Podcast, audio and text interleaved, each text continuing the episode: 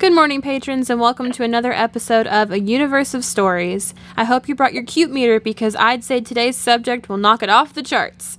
Joining us live is Karina McDaniel talking about something very close to her heart silver rescue. Thank you so much for joining me and taking time out of your schedule today. I really appreciate it. Thank you. Thank you for having me. Okay, so I can't I can't start this without asking you how many adorable animals do you currently have at Silver Rescue that are looking for forever homes? Well, um, I have um, about nine cats, four of which are adoptable, um, and the rest are either too old or sick, and they're they have sanctuary here until they die. But four cats are here that are looking for a home. And then we have um, one little dachshund out of seven dogs. I have a little dachshund that will be looking for a home um, in a little while. I still need to do a little bit of training with him. And um, I have a bonded pair uh, where the boy is deaf and the girl is his uh, ears. Um, they uh, would be looking for a, a home if I could find somebody that would understand and know how to deal with a deaf dog.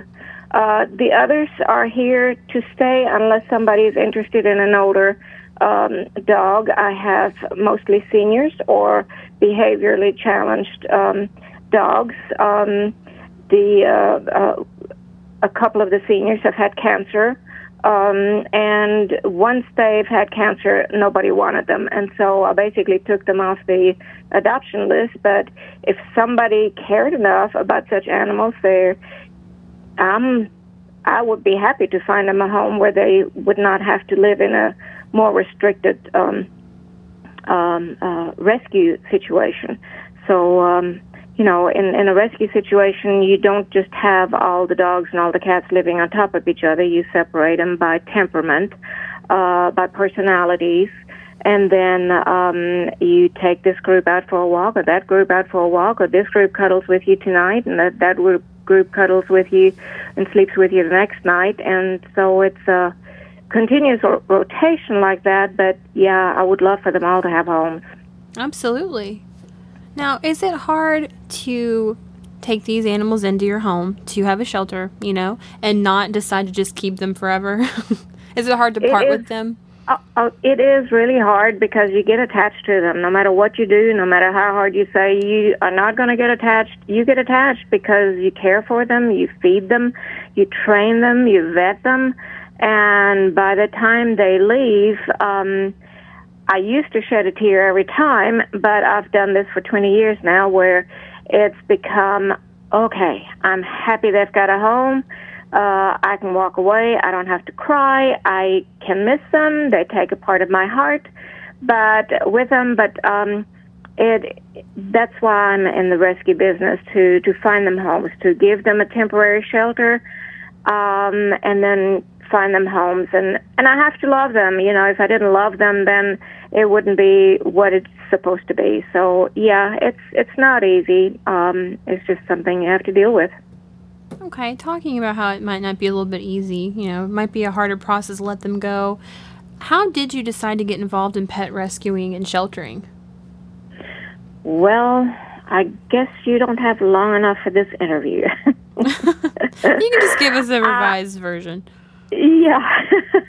well, it started about um, 22 years ago now. Um, all right, let's just say around 20 years ago when a friend asked me to look um, at the uh, little cat that uh, she had that had somehow gotten hurt. Uh, its back legs were broken. Um, and so I went over to her house. They were afraid to reach out for it. And um, I, being ignorant and uh, of the fact that I could be bitten, just stuck my hand under there and I grabbed him and set him in my lap. And sure enough, his back legs had been broken. They'd started growing back together because it had been a week, and they were afraid to touch him and grab him.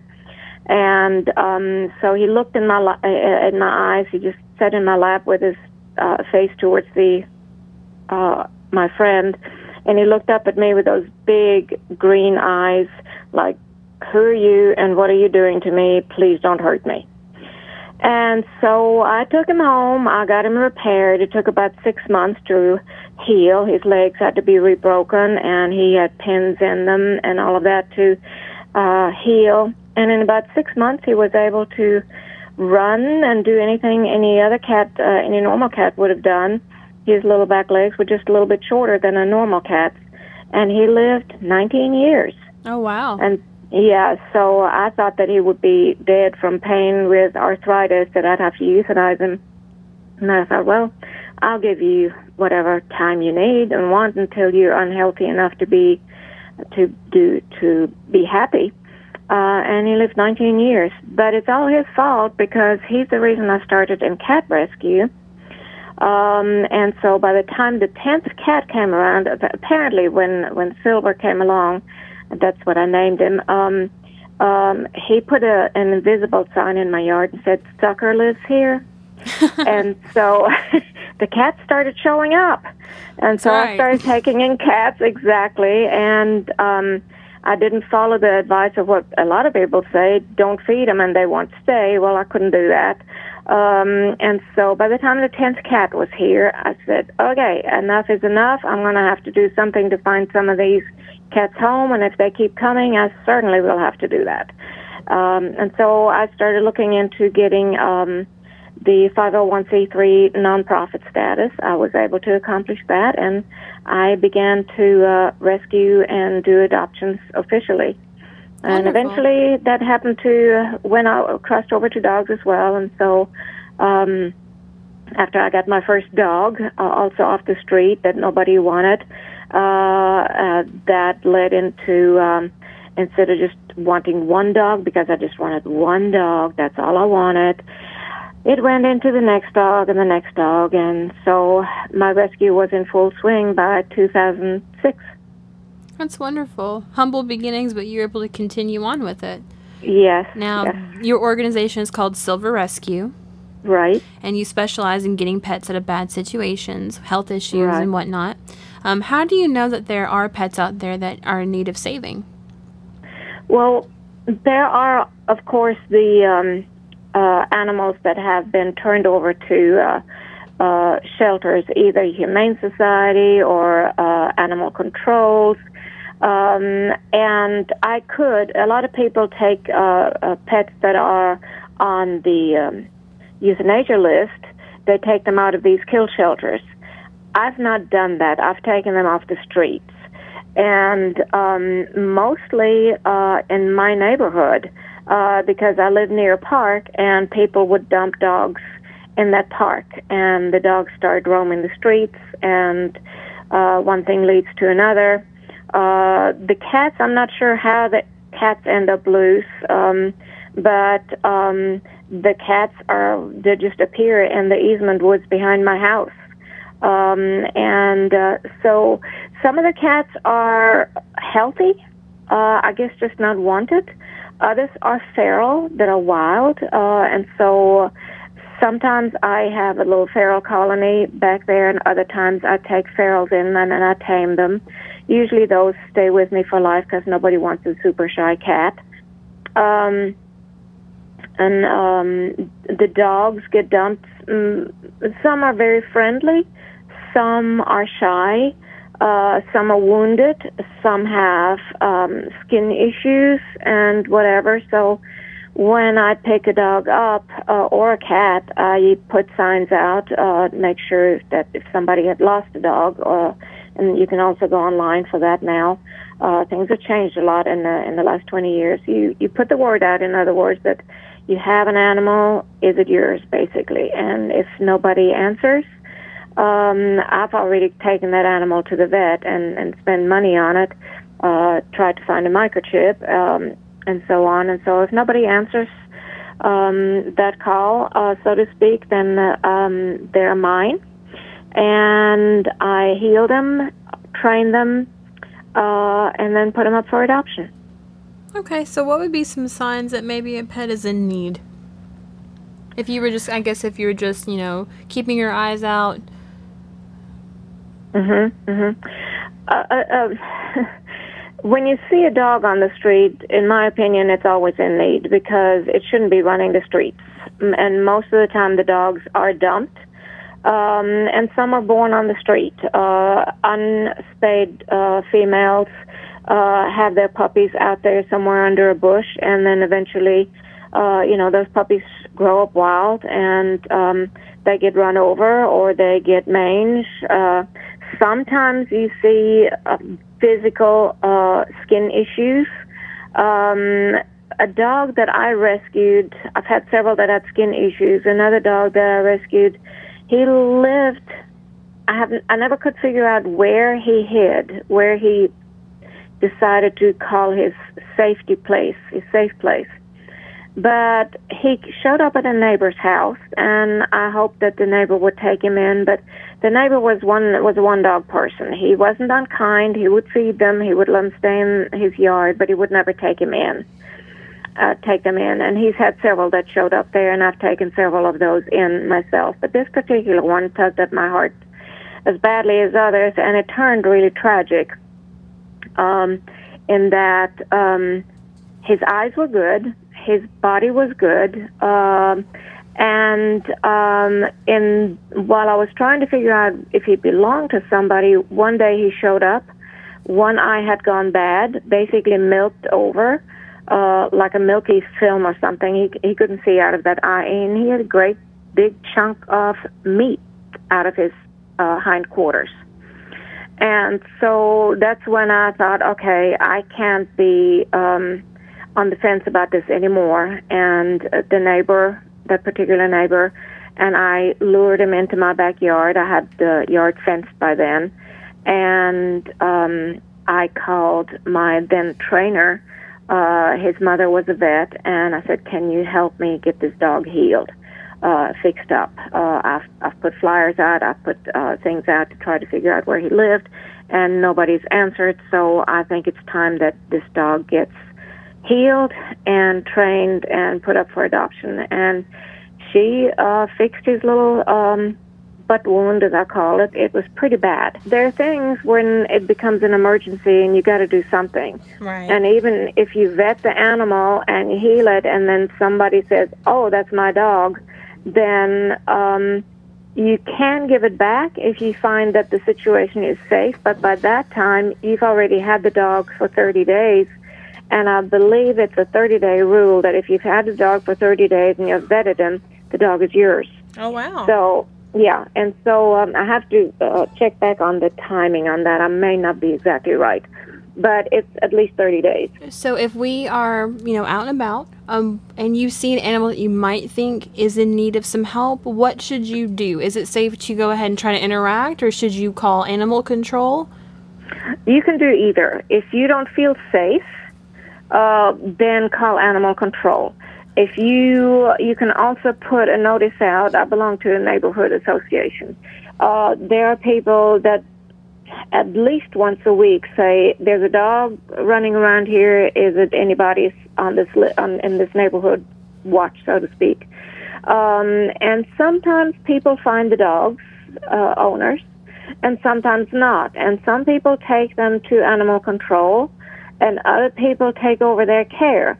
Uh, sometimes they reach out to me to uh, see if I will find homes for these dogs, and I have um, uh, an option set up through my rescue where I can do that because I am basically full at this point. I can't take any more animals in um, uh, for now, and so uh, I've always made it a policy that if somebody needed help, placing an animal that they found, and even if it's an animal of their own, I prefer that they keep it, obviously. But there are situations where they can't or they won't, and I I can't be judgmental. That's not my place. So that I then I try to help them um, uh, by uh, photographing the animals, cat or dog, um, putting it on on my adoption site, and uh, doing the adoption process for them because uh, most people don't know how to do a proper adoption and so um, um, you know, uh, so there are more ways to help an animal than me just taking them in. Um, if I see, if I, who's got experience, see a dog that needs to needs help, I, uh, if I don't have any treats with me, I might um, go to the store real quick and get something. Uh, if if the dog doesn't get lured in easily, or if I have treats with me, I might throw treats to it and try to lure it in. I usually always have a, a leash with me in the car, um, and if it allows me to leash it, then I will. Um, unless it's a weekend where I can't do that, I will take it to the vet, get it uh, checked for microchip, and um, uh, usually keep it there until I hear from somebody or until um, I can get it vaccinated and I can get a foster home, or I'll get it started and I might even turn it into animal control. Uh, our Metro animal control is very good now, and since I cannot take in an animal right now, I, my only resource would be to go take it there. Metro Animal Control is not a no-kill shelter but it is a very low kill shelter. So uh, that's those are my choices. Those are the choices I offer to others. There, are, uh, you can trap if you have a dog trap, uh, or if you can borrow one uh, from associations. There are a lot of people, a lot of private people who do this. They actually have dog traps, live traps.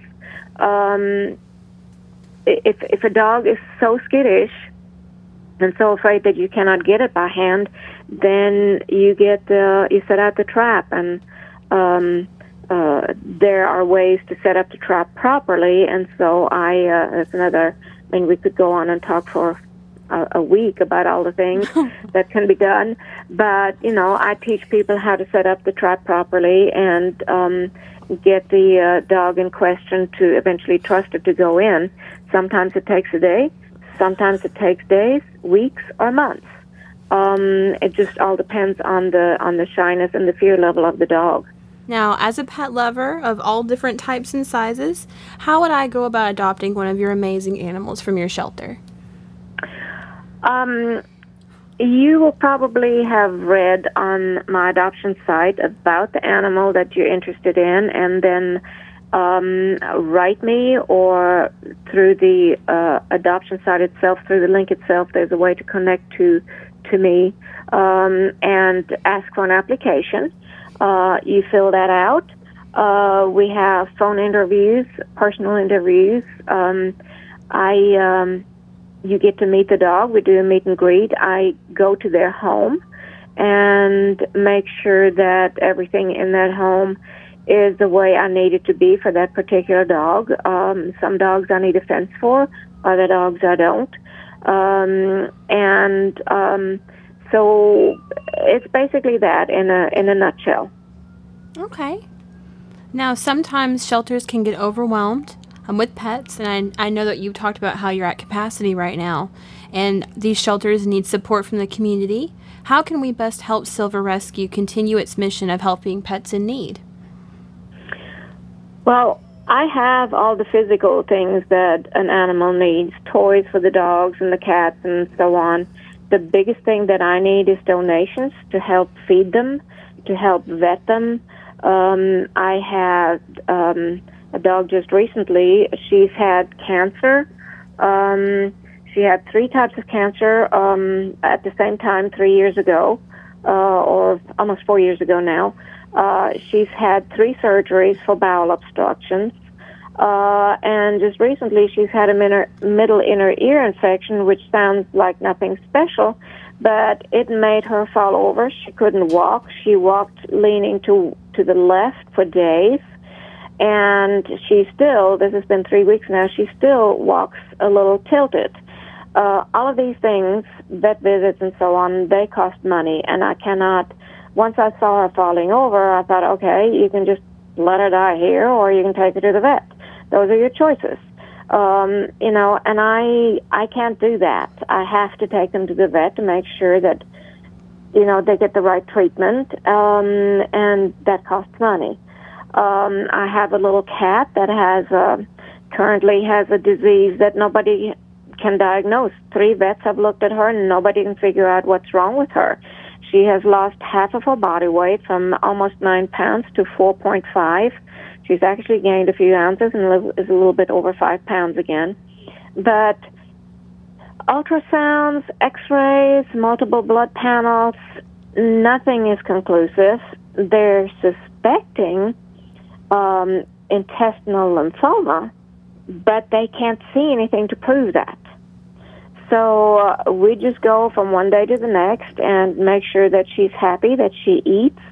Uh, any little thing that goes wrong, some of it I can fix by giving her under the skin hydration. The, the bag of, of hydration fluid is about $50. Um, it lasts about two weeks. The food that she has to eat, she eats a lot to just maintain the weight that she has. I spend about $80 of food on her every two weeks. Um, the vet bills for her, for this tiny little cat, have gone up to $2,500. So, you know, those are just two cases right now that I've got that are dire that uh, need constant vet visits. So, my vet bills are always always up there. The money that I need to pay them is never enough. I never get enough donations um, to uh, operate the rescue uh, on normal, which it takes about uh, just being careful takes about five thousand dollars every six months to run this rescue, and then if anything extra comes up, like this little cat and and, and the little dog that fell over, you know, then I go in a hole really quick. So monetary donations is the primary thing that is uh, is needed for this rescue. Okay, so the best way for us to help would be donations with money, so that you can stay Yeah. on your feet and be able to help, you know, the pets Yeah. that come in and out. Absolutely. Yeah. All right, so talking about your silver rescue, do you have a favorite memory that will stay with you forever? Well, I guess I'll just talk about the first one. Um, Silver, when I rescued Silver, um, I mean, I have so many. Uh, every animal has got its its extra little something.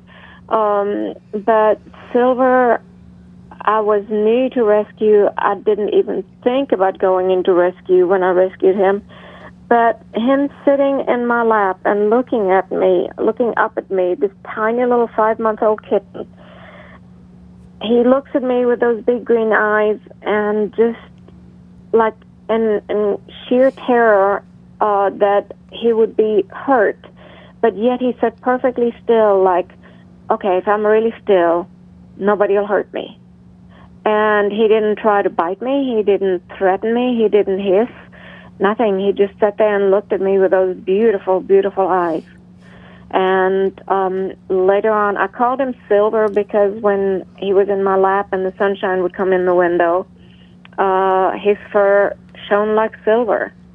And um, so I told him one day that if I ever opened a rescue, I would name it after him. So he made it, he had a huge impact on me and uh, basically gave me the start of working with animals, which is really something I had wanted to do all my life, work with animals. So uh, his was the first and perhaps the most special memory um, the, where the cats are uh, regarding the cats. Uh, it's, a, it's a and- wonderful memory to have. It, it Yeah. you know, it kind of started the whole thing, and it inspired you to carry on that kind of mentality of being able to help those in need of furry of the furry variety, or scaly Yeah. maybe. Maybe one day you will open up um, and help some, you know, reptiles or something. But for now, Why um, not? You why know, not? I would probably, I would probably find somebody that ha- knows more about that because uh, it. You know, every animal has its own expertise. right. Um, you know, so it's and and uh, I have learned a lot about cats. I've learned a lot about dogs. There are people that rescue uh, uh, horses. There are people that rescue rabbits. There are re- people that rescue reptiles. And you can't do everything as much as I want to, um, but you you have to defer to other people that know their side of the rescue business better than I do. Right, but I, th- you know, I still think it's wonderful what you're doing, and to have that Thank kind you. of the heart that is is so loving and welcoming and wanting to, you know, you see these animals that are in need, and you immediately think, I have to do something to help. Um, I Right. can't just leave this here. You know, I cannot leave this animal here. That's a wonderful mentality to have, and I hope our listeners that are, you know, tuning in, um, kind of hear that and maybe take that to heart because that is Yeah. um, a wonderful thing to kind of pass along and to share. Yes. So, Yes. okay, as a librarian, I know we've talked a lot about the Silver Rescue Center. We've talked a lot about, you know, if you see an animal in need, if you think it might need a little bit of help, try to coax it out, maybe get it, you know, try to see if it will interact with you. If you don't feel comfortable, maybe get someone else to help. Um, you know, we've talked about all the different types of ways that we can help, you know, with donations and whatnot and what, you know, what expenses you're having to go through. But let's go ahead and switch gears a little bit.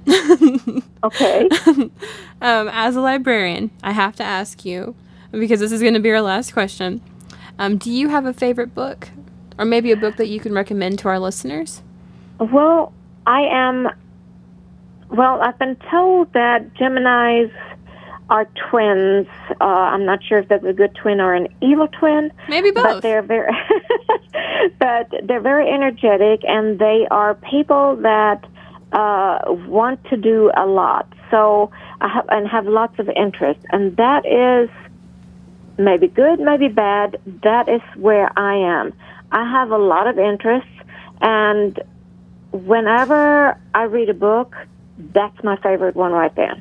Oh. For example, for example, now I have to say I've read some bad books, but Haven't those that I like, you know, I mean, for example, in the last three weeks, I decided to read the classics, some of the classics, and I read um, uh, To Kill a Mockingbird. I Oh. read um, Old Yeller, and I read uh, Where the Fern Grows.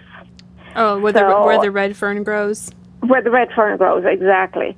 And I found it very interesting that, uh, especially where the red fern grows in Old Yeller, the way they treated their animals, especially when they first got to know them and they weren't real happy about having them around, whatever, especially Old Yeller, they were what we would could call today abusive towards these dogs. Oh. Yet that was the mentality a hundred years ago, or even less than that. And the dogs would respect them. They might fear them, but they would respect them. And eventually it turned into a love relationship. But I found these books very moving on many levels. This dog went to his knees, and eventually this boy and this dog became best friends, and the dog saved his life several times, saved the boy's life several times, and these two, dog and boy, became thick as thieves, so to speak. You know, so it was a lovely book, yet I would cringe whenever something like that was done today. If somebody threw a rock at the dog's head, um, we would call somebody and say, This person is abusive to this dog Right, absolutely. you know. so Get away from things him. Have, exactly, things have changed terribly, and today we would not be allowed to write such a book. But yet, it's still a classic, and it's a lovely book. Um, I think it's worth for every child and every young person, and even adult, to read it. I think so too. It, that's why it's a classic, right? Yes, exactly, exactly. Well, thank you so much, Corinna, for coming to speak with us about pet rescue. We absolutely appreciate you coming to talk to us about your organization. Um, we would love to have you anytime to come back. Um, but as a reminder to our listeners, always spay and neuter your pets, right? Yes, Absolutely. Well, thank you so definitely. much. Thank you. Bye bye.